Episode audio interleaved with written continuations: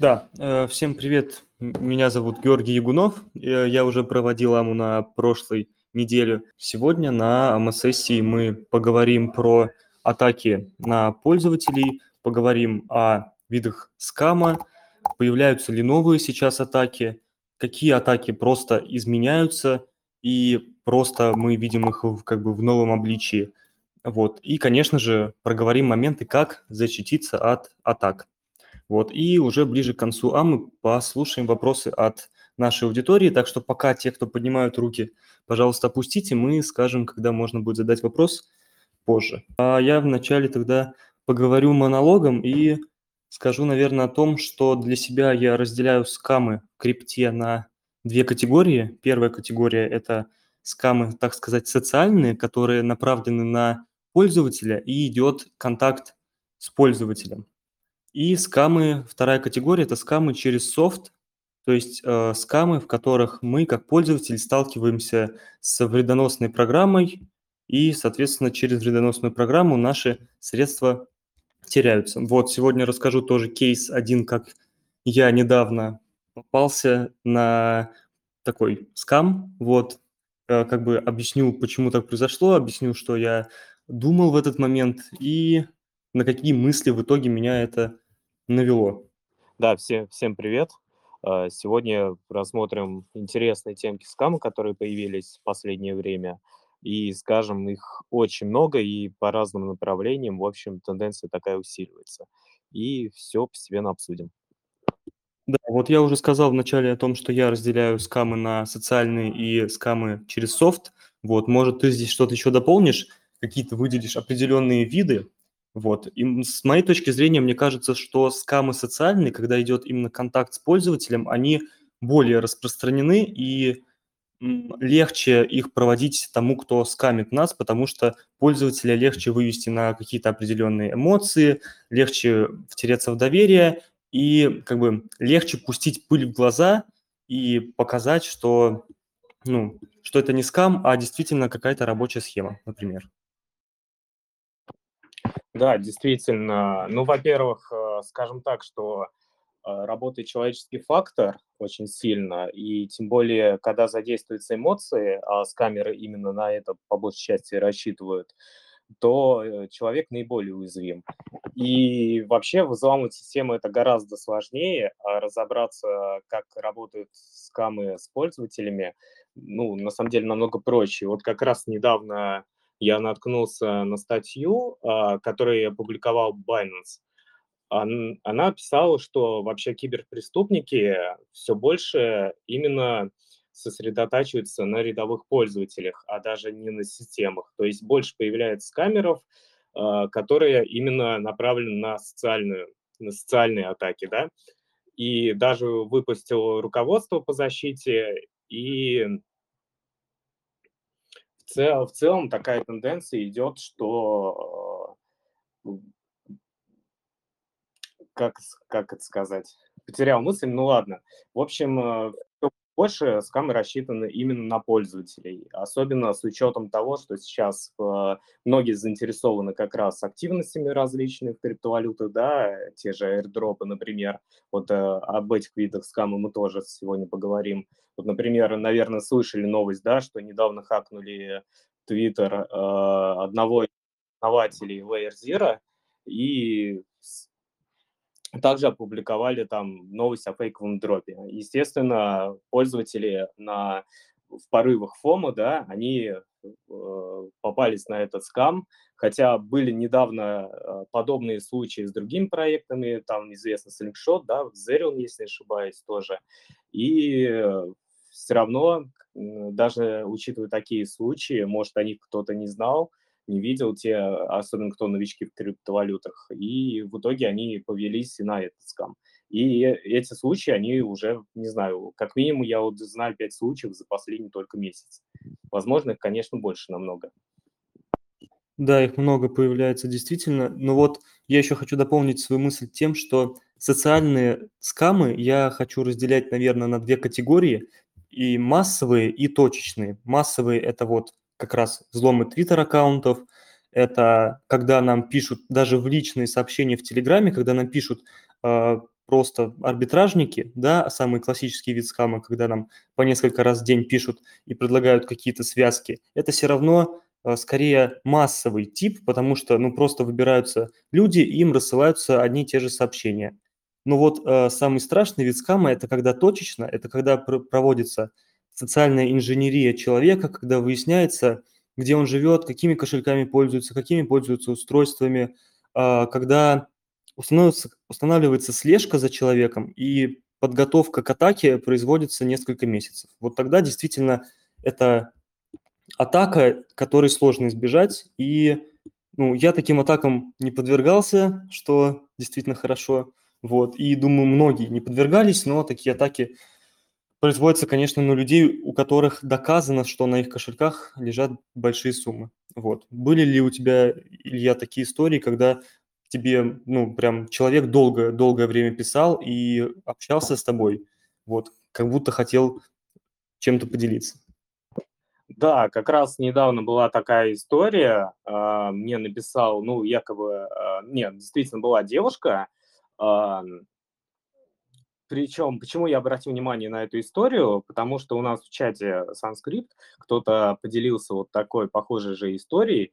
Там была такая аватарка котика и справа аватарка девушка. И причем вот, ну, это другой был аккаунт, но при этом он склепан тоже по какому-то шаблону.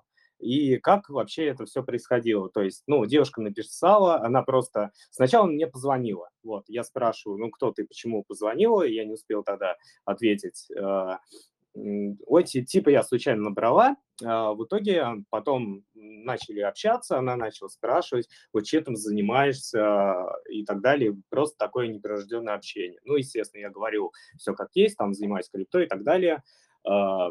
Несколько дней мы общались, то есть вот насколько плотная работа, да, чтобы, ну, забегая немного вперед, чтобы вы понимали, насколько человек э, скрупулезно работает с этим. То есть мы общались, вообще ничего не предлагал, никаких там а, активности, ни в чем-либо участвовать, просто э, вот такое неформальное общение. При этом она даже слала голосовые сообщения, э, что как бы создать такую видимость, что реально живым интерес, э, человеком общаешься.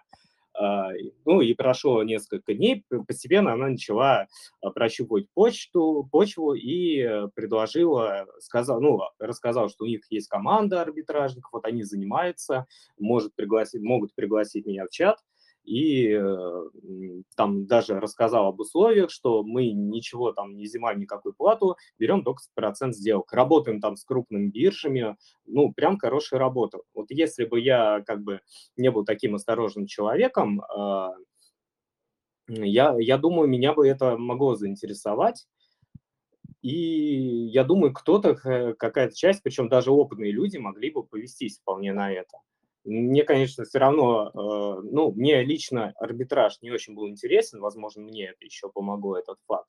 Я всегда э, в таких случаях, когда мне что-то какой-то незнакомый человек предлагает, я всегда исхожу из ситуации, э, пытаюсь первый вопрос, на который пытаюсь я ответить, пытается ли мне где-нибудь обмануть. И всегда исхожу от этого. Но в данном случае получилось так, что я просто сказал, что на данном этапе мне это не интересно, и все, и общение тоже прекратилось. Так что я сделал вывод э, простой, что, скорее всего, это был такой опытный скавер, который уже достаточно ну, прогрессивно работает. Так что даже с самого начала я как бы не понял, что это на самом деле сканер.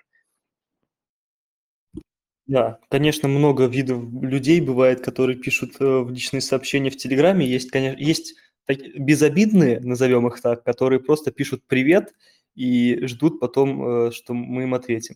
Вот. Есть такие более опасные, которые, да, начинают общаться и входить в доверие.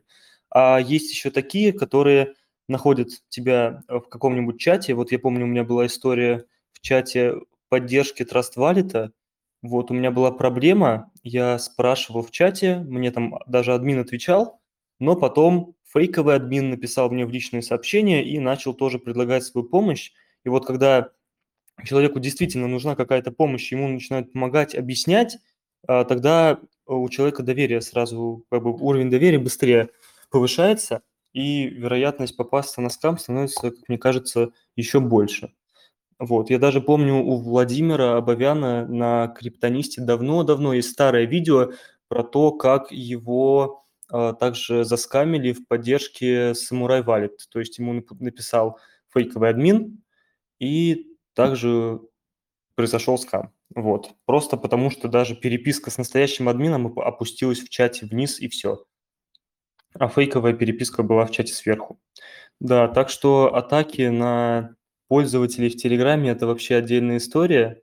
Нужно просто можно просто на самом деле зайти в настройки и выключить личные сообщения, чтобы кто-то мог писать, и все. И проблема отпадет. Да, согласен с тобой полностью. И я считаю, что это как раз самое, ну, тоже так считаю, что самое опасное, когда ты в чате, ну, реально описываешь проблему, и тебе пишут э, люди, которые якобы хотят помочь с этой проблемой, и тогда пользователь действительно э, становится очень уязвимым, так как э, начинает, ну, доверять человеку, который отозвался на его проблему. И здесь, наверное, лучше всего, если это какая какая-то компания или э, какая-то, ну, кошелек, там сервис они предлагают, наверное, лучше направлять прямо в чате пользователя э, через какой-то бот официальный там для поддержки и так далее, да, чтобы при этом, ну, все происходило на виду, чтобы человек мог проверить, э, что действительно ему пишет настоящий админ. А, но еще я добавлю, что здесь тоже есть некоторые нюансы. Они касаются Э, того, что могут быть поддельные а, каналы и чаты, да, то есть, э, например, я помню, еще застал такой момент в 2020 году, не знаю, как сейчас ситуация, в 2020 году было очень много фейковых чатов Ledger, и по Трезору, насколько известно, тогда компании в Телеграме были не очень развитые, ну, просто не присутствовали в этой социальной сети фактически, и э, с камерой этим активно пользовались. Когда пользователи хотели получить какую-то техподдержку, они шли в Telegram, находили какие-то чаты и в итоге скамили. Мы тоже об этом писали еще на канале давно. Сейчас э, не знаю, насколько такие случаи актуальны, сталкивался ли кто с этим, но остается в целом эта схема до сих пор актуальна. Поэтому важно всегда проверять на официальных сайтах все ссылки на каналы. Если э, там нет телеграм-канала, то понятное дело, что, э, наверное, не стоит соваться в телеграм за помощью по, по конкретному этому вопросу. Э, искать другие источники. Обычно на том же официальном сайте есть какие-то каналы с техподдержкой, и если какой-то есть вопрос, э, либо обсуждать открыто в чате, либо, ну, если не личный вопрос, либо связываться через официальные каналы. В частности, вот, например, если у вас будет вопрос какой-то по кошелькам или нужна техподдержка, то можете написать э, прямо на сайте, есть чат, где его увидят непосредственно менеджеры санскрипта.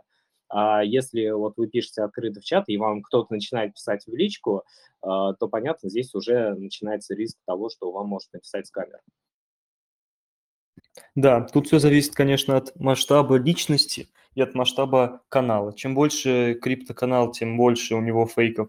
И, и чем больше человек в крипте, тем больше у него тоже фейков, потому что я знаю истории, когда у, ну, у некрупных СНГ-инфлюенсеров в крипте, э, которые там занимаются, например, сейчас, э, которые занимаются тестом GameFi проектов или занимаются автоматизацией airdropов, а, им начинают писать личные сообщения про то, что вот я программист, я умею хорошо делать софт, а, человек втирается в доверие, выходит на контакт, потом э, предлагает какой-то софт, скидывает файлик, файлик открывается и все. То есть э, логи кошельков улетают к скамеру, скамер кошельки чекает, и потом уже выбирает способ атаки, это либо брут, э, либо другие способы, соответственно. Вот. И если там ну, то есть пароль в MetaMask забрутить э, не так сложно, если еще, конечно, он не такой длинный.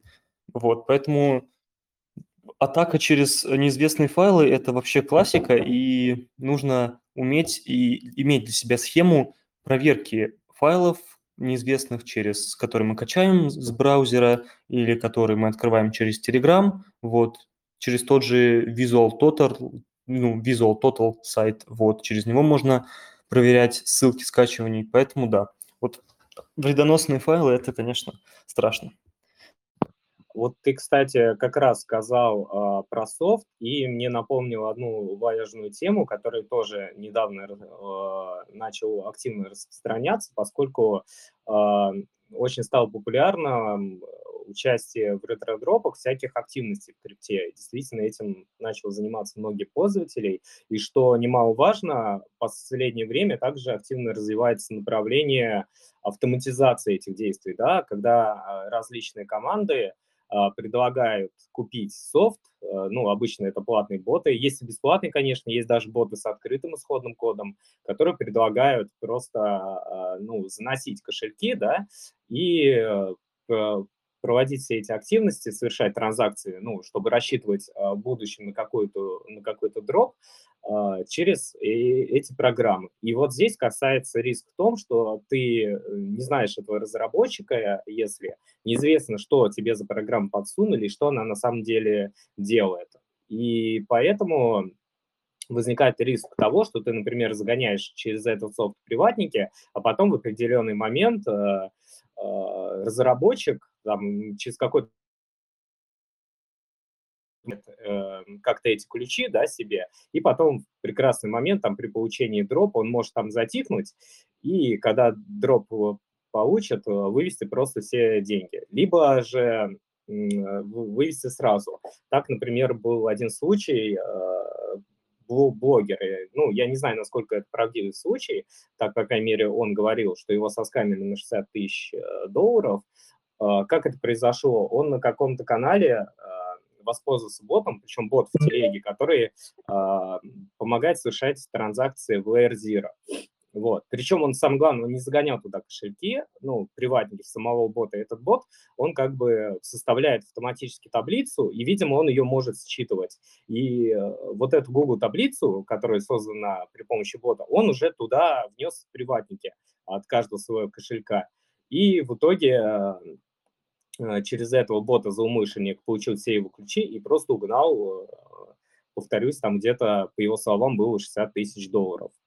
Э, поэтому, если вот есть среди участников кто-то, кто интересуется ретро-дропами и тем более там рассматривает покупку такого софта, то будьте аккуратнее. И также еще недавно одна, были, появились случаи, когда мы узнали что через сервера, ну, некоторые тоже арендуют сервера, допустим, э, чтобы, а, может, ставить ноды или для каких-то других задач.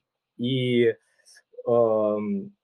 может для, для тех же программ, чтобы на этих серверах их запускать. И некоторые недобросовестные компании, ну, точнее, компания, а их сотрудники, системные администраторы конкретно в этом случае, они, оказывается, могут получать доступ к логам а, серверов личных пользователей, выделенных, да, и в частности оттуда вытаскивать данные, те же приватные ключи. Вот такой э, случай, насколько я помню, рассказывали про First Byte. Э, поэтому если вы в частности занимаетесь такими активным, активностями подключаете какие-то сервера, э, мы как раз в команде обсуждали эту тему, наверное, имеет смысл э, брать какие-то надежные сервера, которые вообще э, исключают возможность доступа к данным. А, есть такие сервера, и, насколько мне известно, это сервера Амазона. Они, конечно, стоить будут немного дороже, но э, я думаю, в данном случае, если вы тем более взаимодействуете с этим сервером, как-то светите свои ключи, то а, лучше использовать такие надежные решения, пусть они будут даже немного дороже. То есть здесь лучше переплатить за безопасность, чем потом попасть в ситуацию, когда э, какой-то нашел дешевый сервак, а его админ просто все данные оттуда вытащил. Вот.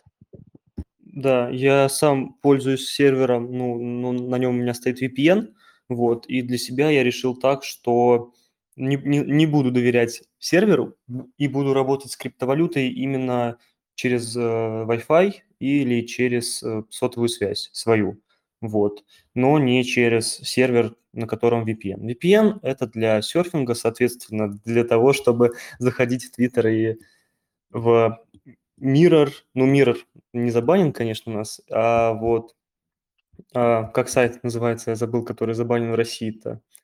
А, Илья, подскажешь? Да, где выклад... сайт, сайт, где выкладываются статьи. А, э, Medium ты имеешь в виду? Точно, вот, Medium. Для, для меня недавно э, вернулся к нему, начал опять там статьи читать и открыл для себя то, что он забанен в России стал почему-то. Вот, такой необычный нюанс.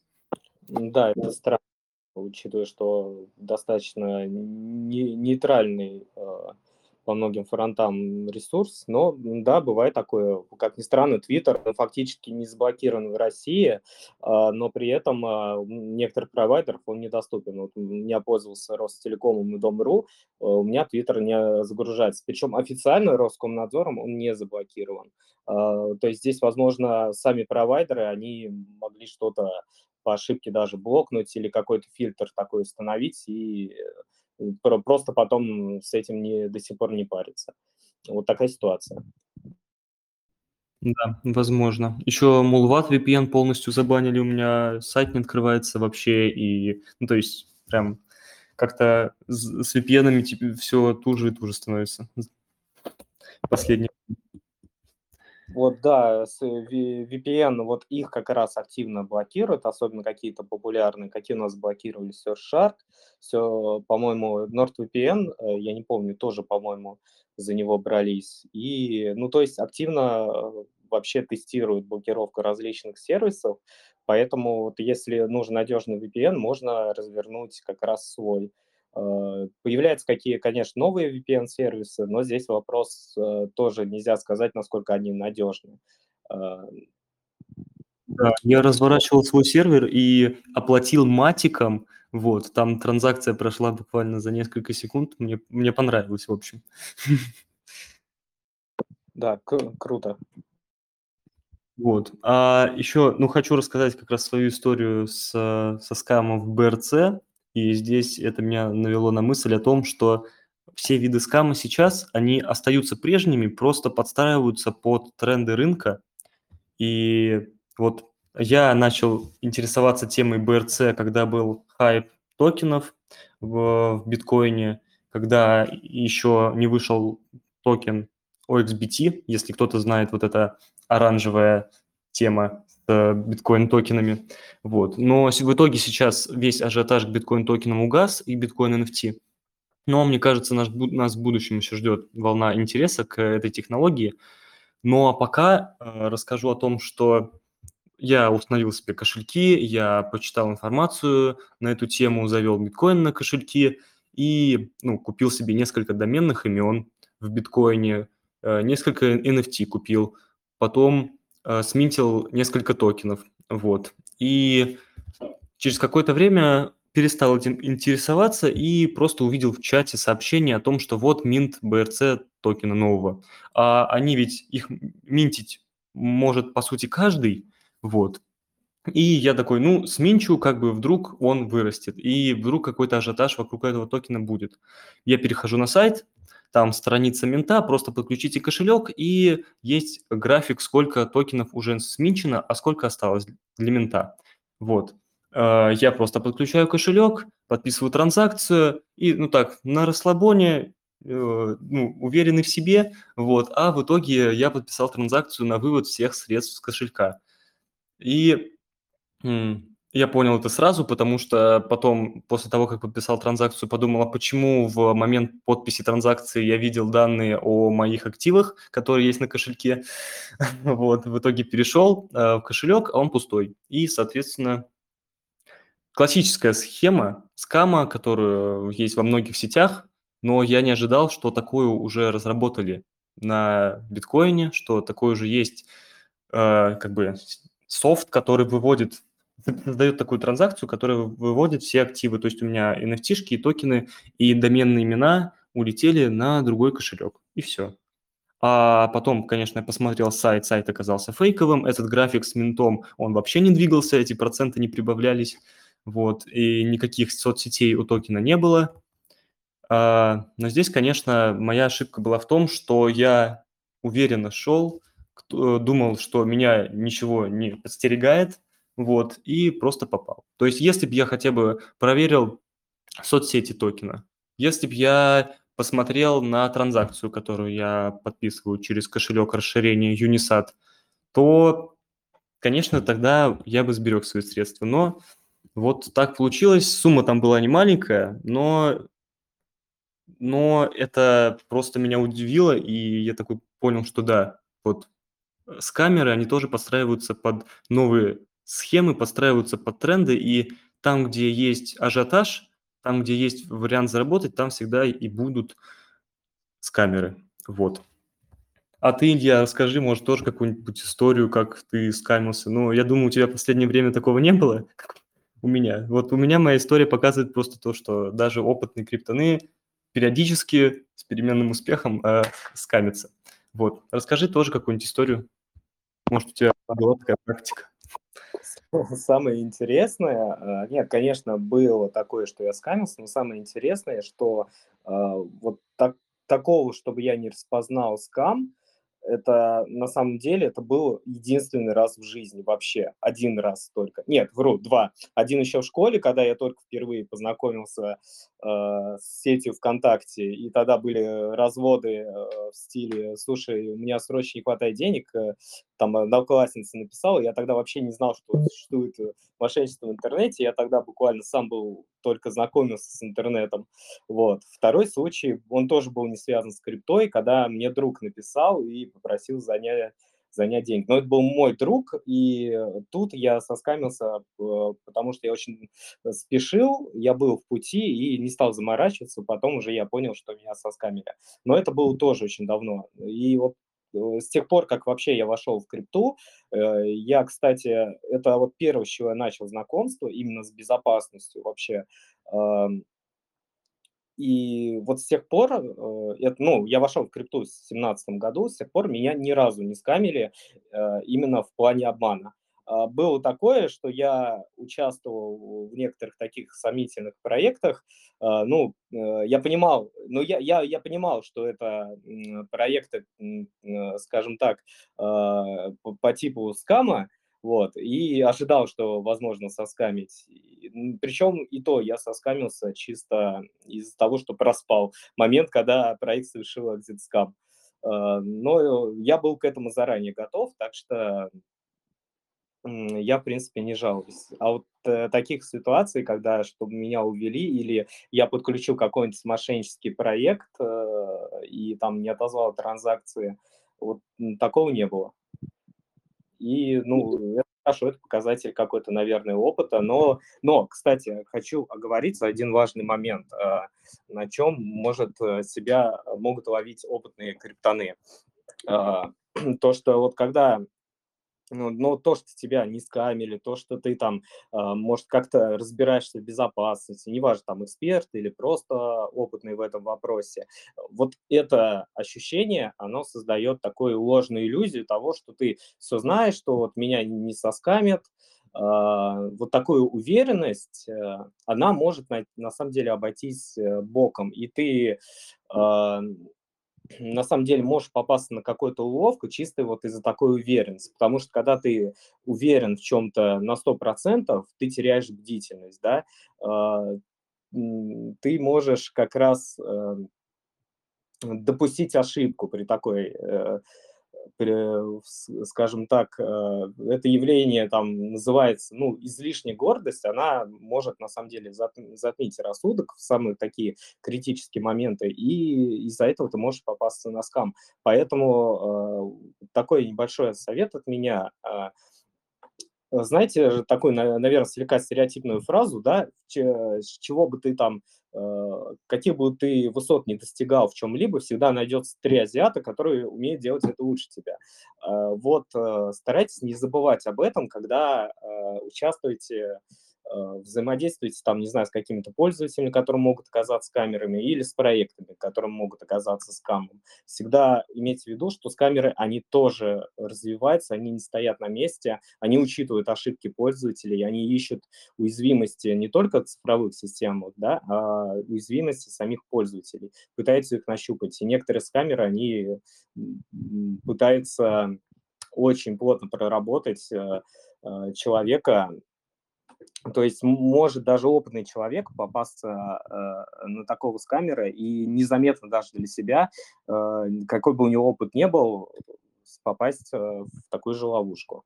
Поэтому вот я считаю такое резюмируем, да, не, не стоит слишком зазнаваться, э, ибо это зазнайство, оно может э, как раз э, сыграть обратный эффект.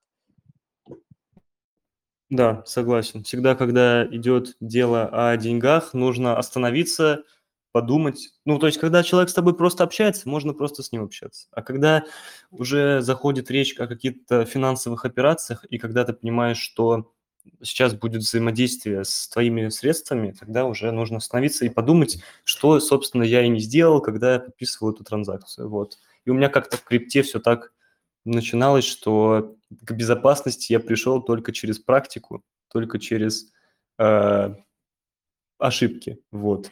И там просто на, на кошельке Solana я вижу NFT-шку с елочкой, ее сразу же там, продаю на сайте, и, соответственно, вся Solana у меня с кошелька уходит. То, и именно тогда я понял, что вот э, фейковый NFT нельзя отправлять с кошелька, ну, точнее, можно, в Solana там можно их отправлять на burn адрес специальный, вот, но все через практику.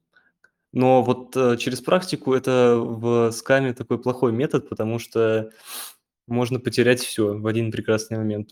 Поэтому хорошо, что у нас есть сообщество Санскрипт, я считаю, вот, в котором мы можем узнавать о новых видах скама и знать, как их избежать, как защитить себя. Вот. И я призываю пользоваться различными инструментами для проверки. И, конечно же, мне кажется, лучше, чем методика действий, не будет ничего. Ведь, ну, как для меня безопасность – это именно э, как бы шаги. Это не что-то единое, это шаги. Это структура шагов, когда ты понимаешь, что для защиты себя ты должен выполнить последовательность определенных действий, и после того, как ты их выполнил, ты обезопасил себя. Это как э, в записи сет-фразы, это как в восстановлении кошелька. Э, просто методы, через которые ты приходишь к полной своей защите. Вот. А, да, Георгий, э, с твоего позволения я еще добавлю, о чем очень часто говорит Владимир. А, э, важно, важны правильные привычки. А, то есть не только методики, а так, чтобы они выработались на уровне э, привычек. Вот, например, приведу себя также в пример когда, например, я взаимодействую с каким-то новым протоколом, ну, имеется в виду э, новым не обязательно, который там вчера появился, а с которым я лично первый раз взаимодействую, когда я подписываю транзакцию, у меня просто привычка выработана, я всегда читаю, что это за транзакции, да, потому что, например, вспомним, была ситуация, я не помню, это SwanInch или Uniswap, когда а, взломали именно сайт протокола, да, такое тоже бывает, и э, подменили транзакцию. То есть ты подписывал не настоящую транзакцию, а мошенническую. Мы, кстати, тоже об этом писали на, на канале.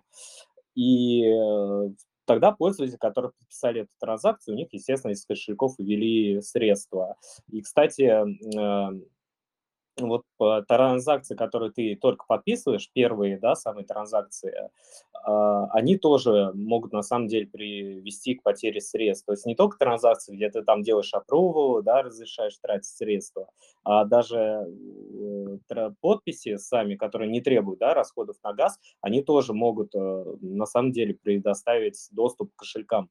Поэтому имейте в виду, и э, я считаю правильным вы, выработать такие привычки, когда ты проверяешь там адреса, когда отправляешь какие-то токены, да, ну, не, при этом не только там первые три, последние э, символы адреса, а, ну, если не полностью, то хотя бы там э, до восьмого, до девятого знака, ну, чтобы убедиться наверняка, и когда ты проверяешь транзакции, которые ты подписываешь, если ты первый раз взаимодействуешь, не лишним будет также сверить адрес смарт-контракта, с которым ты взаимодействуешь, зайти там на тоже Everscan, на CoinMarketCap э, и проверить, что действительно Э, ты взаимодействуешь с правильным смарт-контрактом, то есть вот такие привычки, они помогут избежать скама. Вот я их выработал, возможно, это, в частности, и помогло мне избежать таких ситуаций, где у меня уводились кошельков средства. И еще вот такой э, небольшую рекомендацию, ну, скорее поделюсь своим также опытом.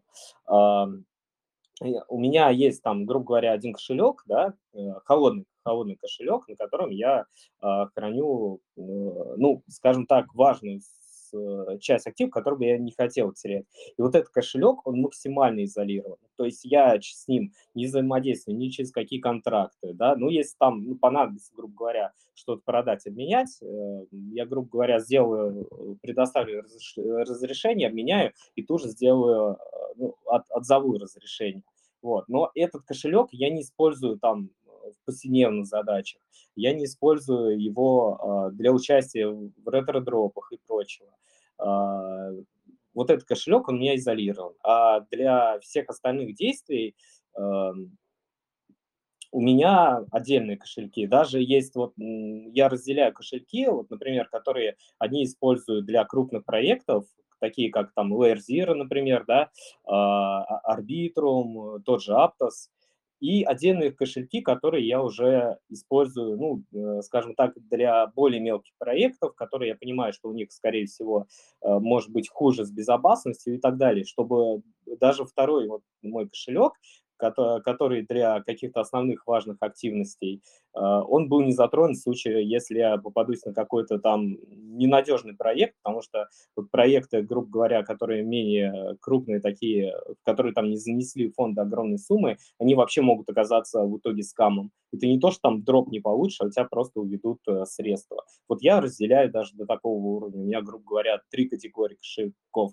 Основной, да, который вообще никак не затрагиваю, а, кошелек э, повседневно, где я использую, ну, делаю своп совершаю э, транзакции и участвую в активностях, но в основном э, с крупными проектами, и уже кошелек, который, ну, вообще я особо не парюсь даже с безопасностью. Если там уведут мои три копейки, мне будет не страшно. Вот такое разделение у меня. Да, я тебя поддерживаю в этом вопросе точно. У меня примерно такой же метод разделения кошельков. То есть есть основной кошелек, на котором э, большая часть средств, которые не взаимодействуют э, ни с какими смарт-контрактами, а взаимодействуют по большей части только с транзакциями на получение моими. Вот. А есть кошельки горячие, на которых у меня так почему-то повелось, и мне так удобно. Я на отдельном горячем кошельке храню какую-то отдельную монету. Хотя кошельки мультивалютные, но мне почему-то удобнее, когда у меня кошелек под один определенный актив.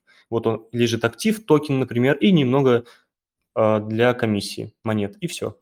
И вот таких горячих кошельков у меня много, и я пользуюсь разными приложениями горячих кошельков. Ну и, соответственно, для каких-то активностей, для работы в DeFi у меня тоже полно разных кошельков.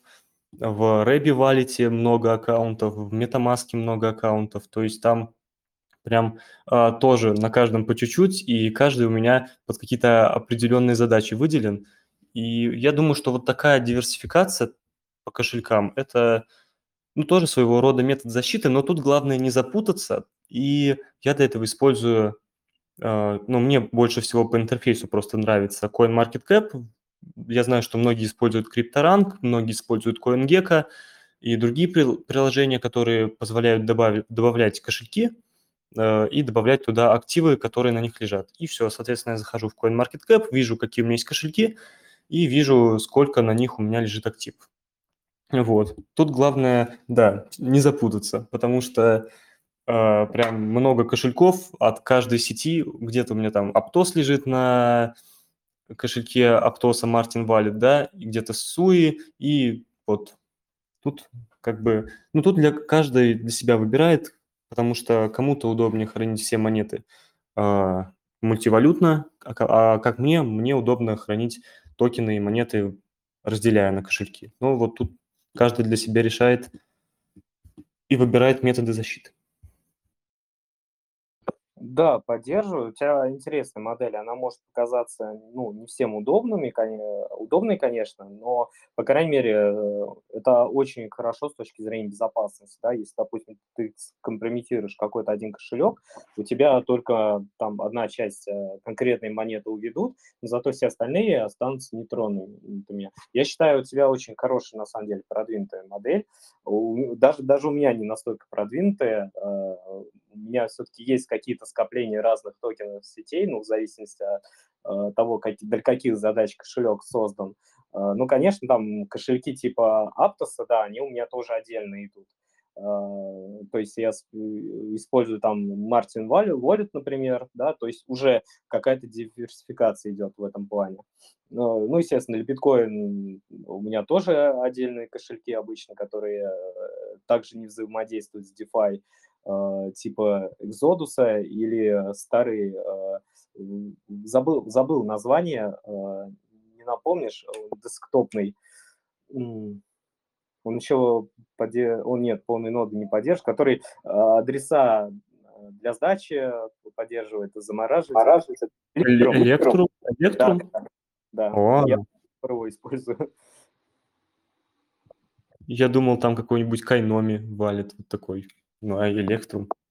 Электрум, Ну. я, да, пытался с ним разбираться, потыкал, потыкал, разобрался и удалил, и все. Ну, кстати, Electrum э, как раз на этом кошельке, это была первая статья, которую я э, сделал для блога Криптонист, когда познакомился с Владимиром. Вот. И для меня Electrum еще имеет такую немного историческую ценность. Ну, я его когда... э, Я как раз, им, когда писал статью, с ним и познакомился. Да, он немного сложный кошелек в плане взаимодействия, но у него то есть он поддерживает и э, мультиподписи, и различные, и двухфакторку даже. Э, то есть он та- достаточно продвинутый. Мне тогда кошелек показался интересным, и, в общем, я его периодически до сих пор использую. Да, супер. Я вот еще заметил в Рэби м, мне, ну, понятно, что он лучше Метамаска, мы в Криптонисте об этом говорили, и в Санскрипте мы об этом говорим, то, что лучше использовать Рэби Wallet, и я в последнее время вижу, что здесь обновление было, и теперь, подписывая транзакцию, мы подтверждаем два раза. Нужно два раза нажать Confirm, чтобы подтвердилась транзакция. Также в подписи, которые безгазовые. И еще я заметил, что, что есть вот этот нюанс, когда ты взаимодействуешь с каким-то новым контрактом, с каким-то новым адресом, то тебе Рэби Wallet сразу пишет предупреждение, и ты это предупреждение обязательно должен прочитать сначала, перед тем, как подписать транзакцию, а потом уже тебе кошелек дает подписать саму транзакцию.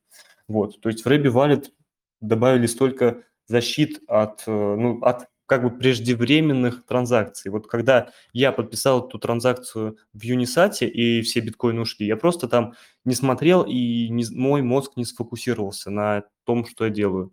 А когда в Рэбе кошелек тебя останавливает и говорит, что ты подумай, вот, это, мне кажется, супер вообще.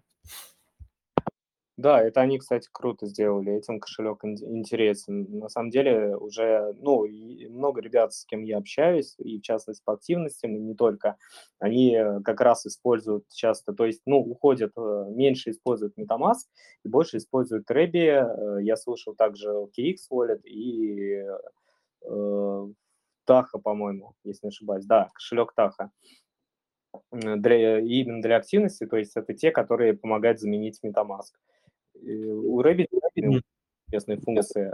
Мало кошельков, которые вообще... Ну, я лично не помню кошельков, которые по- позволяют вот так фокусироваться пользователям на отправке. Интересно, у него есть функция также при, при отправке, допустим, транзакции, э, подтверди, там, убедись, проверь адрес.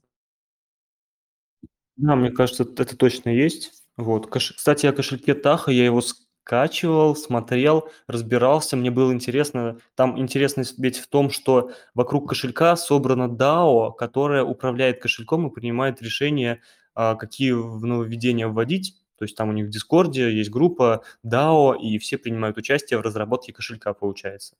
Вот, кошелек заинтересовал меня этим, но я посмотрел, скачал и, ну, не увидел каких-то суперфункций, супер нововведений, за которые я бы действительно его использовал. Вот. Поэтому, ну, может быть, стоит попробовать еще, может быть, у них вышло какое-то обновление, но, честно, я не смотрел и, и ну, не вник в суть идей. Все похоже на MetaMask.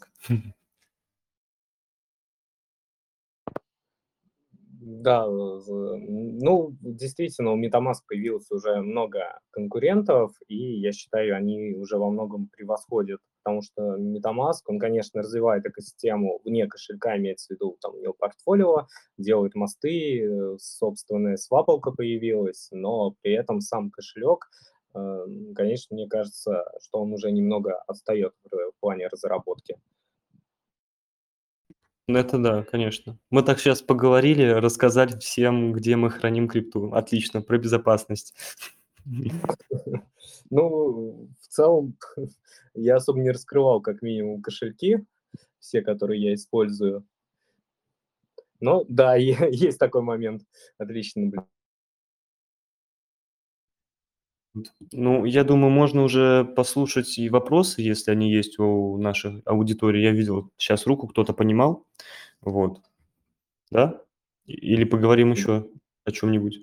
Я думаю, да, можно переходить к вопросам, и по ходу, если какая-то еще тема соприкоснется, можем что-то добавить, прокомментировать.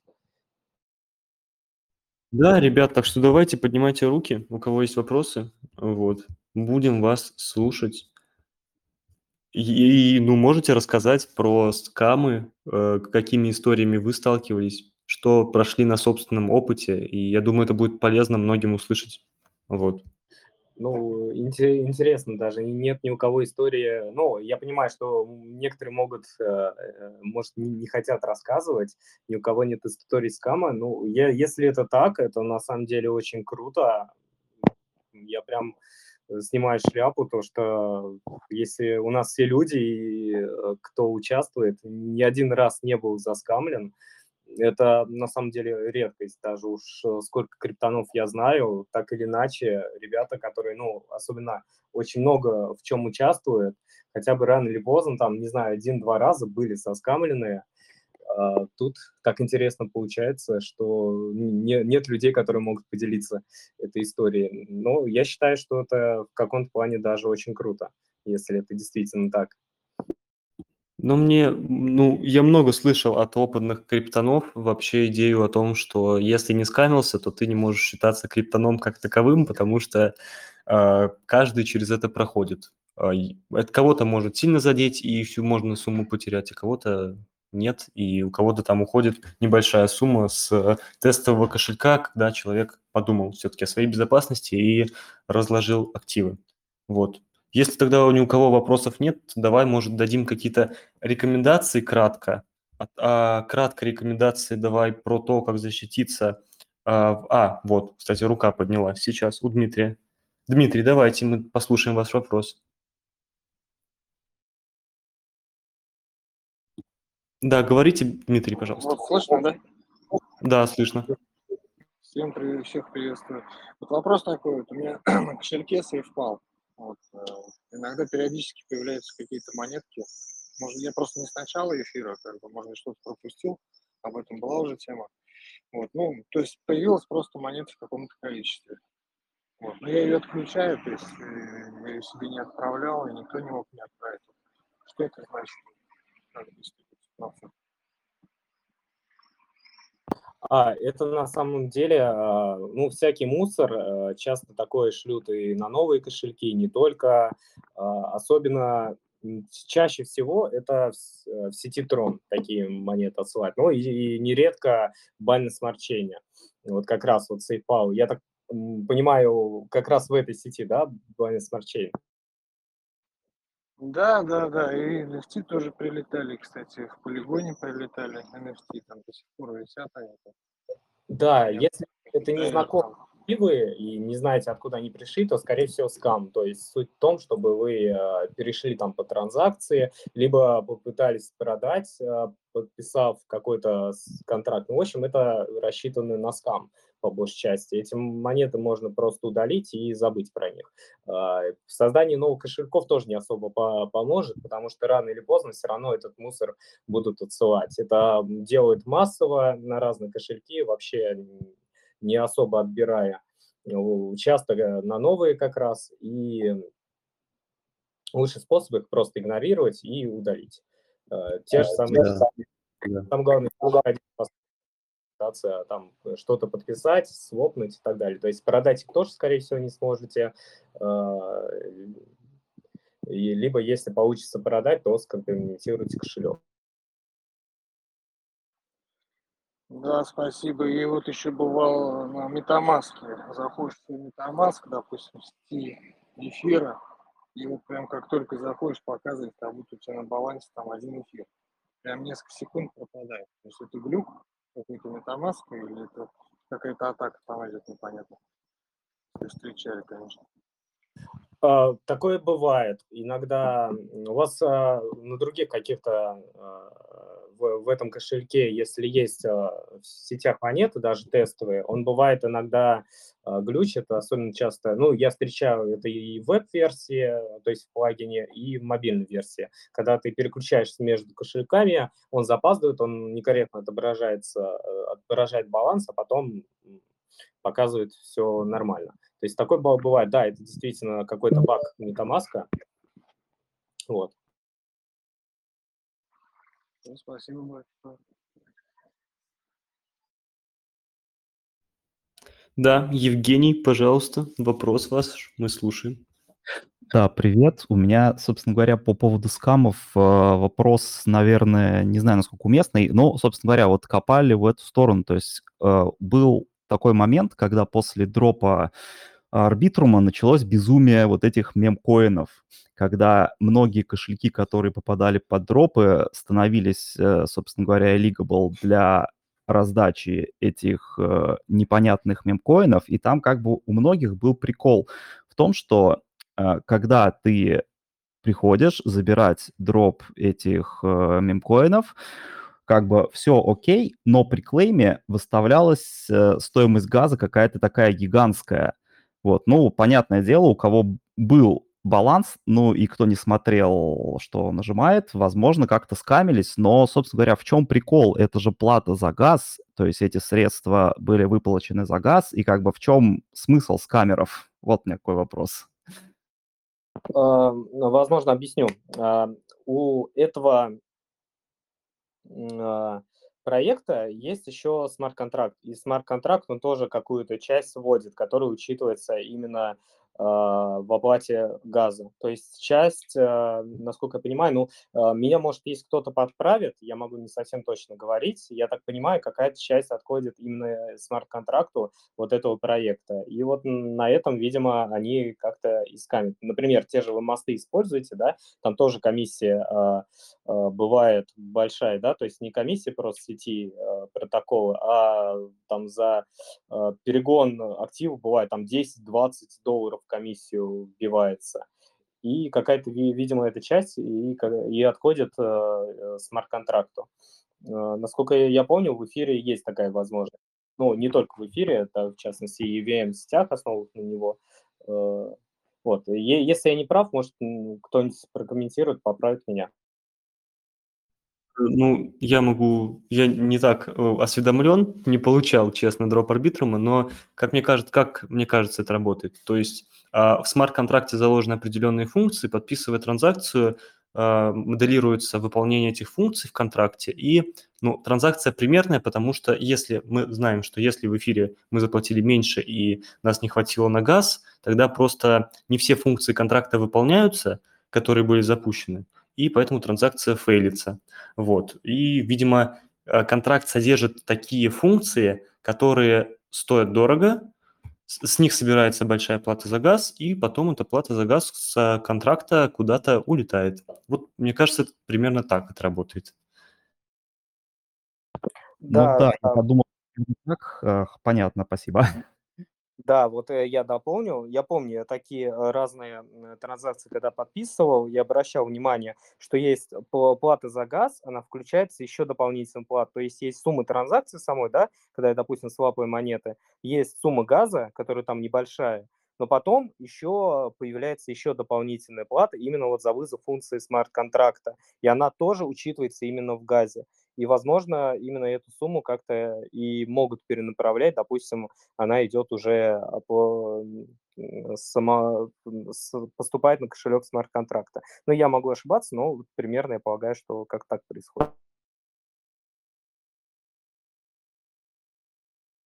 Илья, ты когда получал, вот я тебе, я помню, когда дроп арбитрума раздали, я тебе каждый день в личку скидывал вот эти мемкоины, которые клеймились. Ты много получил? И, и вообще, как ты подходил к проверке этих проектов на, ну, ты же не все просто заходил и минтил. Я уверен в этом точно. Вот. Как ты проверял эти проекты? Ну, на самом деле, я смотрел, э, я первое, что я точно заклеймил, это ARP.ai. Вот. Причем, когда я его заклеймил, я сразу же отозвал разрешение, по, понятное дело, по понятным причинам. И я на самом деле некоторые я просто ну, не стал клеймить, потому что вот у того же ARP.ai появились куча клонов, и я понимал, что это по большей части рассчитано на скам. И потом, ну, я просто даже многие не стал проверять, а просто ни клейму никак не взаимодействовал. И э, вот я, по-моему, там заклеймил только два токена, Dash.ai и какой-то еще один. И сразу же, вот после того, как я заклеймил, тут же в ту же секунду я это, отозвал разрешение. Вот. При этом, конечно, да, я понимаю, что я рисковал, и на самом деле ну, никак э, особо не проверишь, если ты код читать не умеешь непосредственно, да, нужно просто понимать, э, вот как бы обезопасить кошелек, э, естественно, самый простой способ – это, ну, для таких дропов оставить какую-то небольшую сумму, а другие кошельки перевести на новый кошелек. Но эм, почему вообще не стоит этого делать? Ну, во-первых, там многие такие дропы, они были, по-моему, там всего 2 бакса, что ли. Я, я не знаю, ну, или там 20, может, баксов. Не такая же большая сумма. Почему я бы не стал терять кошелек? А, по одной простой причине, что у кошельков этих есть какая-то активность, история. И эта история иногда учитывается в дропах. То есть э, кошелек там нарабатывает рейтинг в том же Дебанке, да, есть. Сейчас, например, э, Galaxy известный проект, который там а, позволяет минтить NFT, латы разных проектов. А, ну, очень один из ключевых проектов Web3 сейчас. Они тоже интегрируют новую схему баллов да, для кошельков. И, ну, честно говоря, из каких-то сомнительных дропов, да еще копеечных, э, терять свой кошелек с историей, ну, считаю нерентабельным. А вот так проверить, ну, это очень сложно это можно, если ты умеешь это делать, то можно прочитать, какие функции есть в смарт-контракте, там, на том же Etherscan, например, э, или Arbiscan. Э, они бывают прописаны. Но э, некоторые... Да, еще, если этот проект допущен на CoinMarketCap, например, я не помню, какой-то из вот этих как раз токенов, которые шилили за раздачу арбитрума, там были написаны на странице CoinMarketCap Кэпа вы, вынесено предупреждение, что там, допустим, а, э, владелец смарт-контракта может запретить там продажу токенов или еще что делать. Или там есть какие-то функции, которые ограничивают действие пользователя. При этом это может делать э, владелец смарт-контракта ну, в одностороннем порядке. Он просто может запретить, заблокировать активы, э, потратить их и так далее. То есть вот э, если ты не умеешь читать там код смарт-контракта или читать на Арбискане, лучше это проверить в различных чатах информацию, да, там обычно пишут. Есть опытные ребята, которые это чекают, может, за секунду. Есть сервисы типа ragdog.io, там, где можно вбить э, адрес, проверить э, контракт.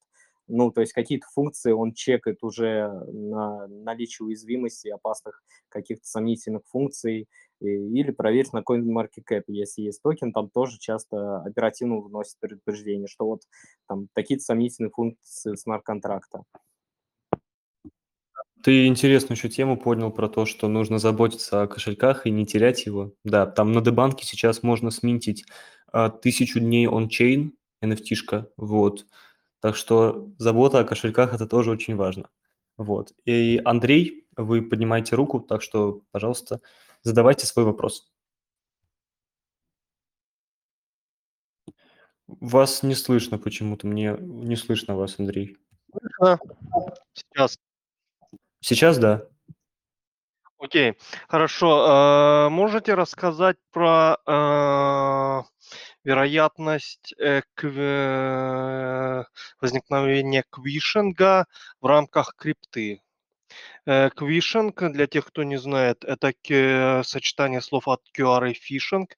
Это вид кибератаки, при котором злоумышленники используют QR-коды для перенаправления жертв на вредоносные сайты или для кражи э, личной информации. Э, в контексте криптовалют квишинг-атака может выглядеть следующим образом. Злоумышленник создает QR-код, который ссылается на, прямо на адрес кошелька злоумышленника, сотрудника, и потом этот QR-код где-то э, либо на улице, либо, например, э, в бирже подделывается QR-код, то есть вместо того, что моего QR-кода, QR-кода моего кошелька, э, поддельный QR-код, и потом я перевожу злоумышленнику. Насколько это реальный вид атаки? И э, существует ли антивирусное ПО, которое может э, это э, распознать? Э, интересно, на самом деле. А, Георгий, ты хотел что-то сказать? Я хотел начать, но мне кажется, у тебя больше, Илья, будет дополнить на эту тему. Я просто, ну, скажу, наверное, как я это вижу, о том, что атака на QR – это примерно похожая атака с подменой адреса, и такие атаки вероятно, происходит чаще всего, когда просто получен доступ к нашему устройству, на котором мы работаем. Вот, может меняться QR там на получение отправку на бирже, в кошельке, э, на компьютере или на телефоне на нашем. А вот, например, конечно, если мы используем аппаратные кошельки, то там QR где-то шифруются, как, например, в SafePal, да, а где-то они все-таки создаются в автономной среде, и атаку на эти QR, я думаю, произвести практически невозможно, но вот атаку на QR, которые у нас появляются на компьютере или телефоне, произвести реально, но здесь нужно уже иметь доступ к нашему устройству. А методы защиты нашего устройства, они, мне кажется, многим известны. Это проверка файлов, и антивирусы, и еще многие разные другие интересные штуки. Вот. Илья, может, дополнишь как-то еще тоже на эту тему? Да, в целом, э, я на самом деле э, к, э, вот этот метод атаки, он тоже распространяется начал не так давно, и я также ну, слежу за различными каналами, где в чатах существую, про, про него тоже рассказывают. И, в принципе, насколько вот, ну, антивирус позволяет от него защититься, мне, честно говоря, трудно сказать. Они должны, по идее, обновляться, если их вовремя обновлять.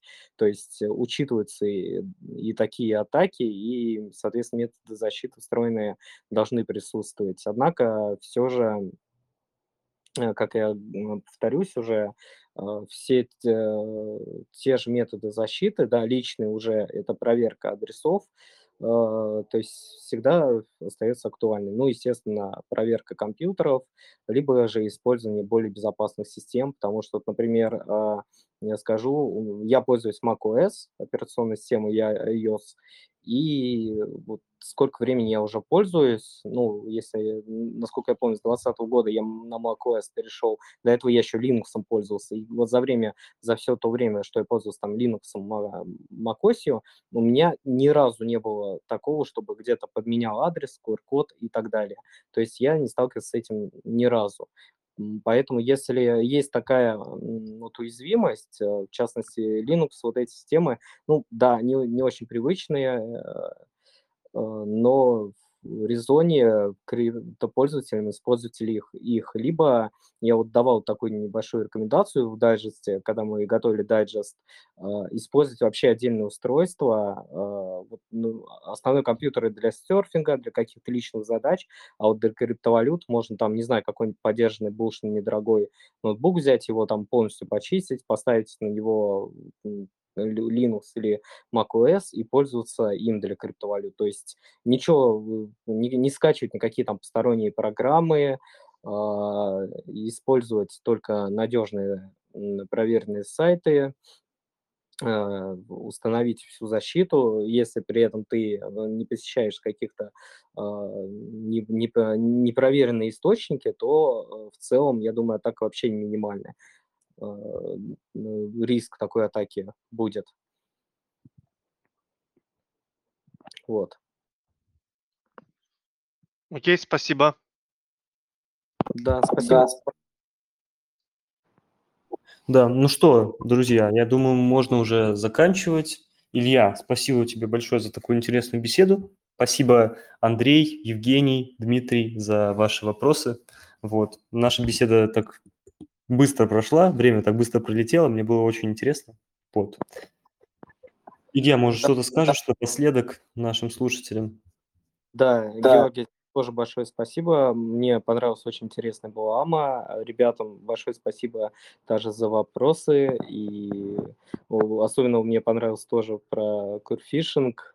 Э, Такое направление, кстати, мне интересно будет еще побольше разобраться.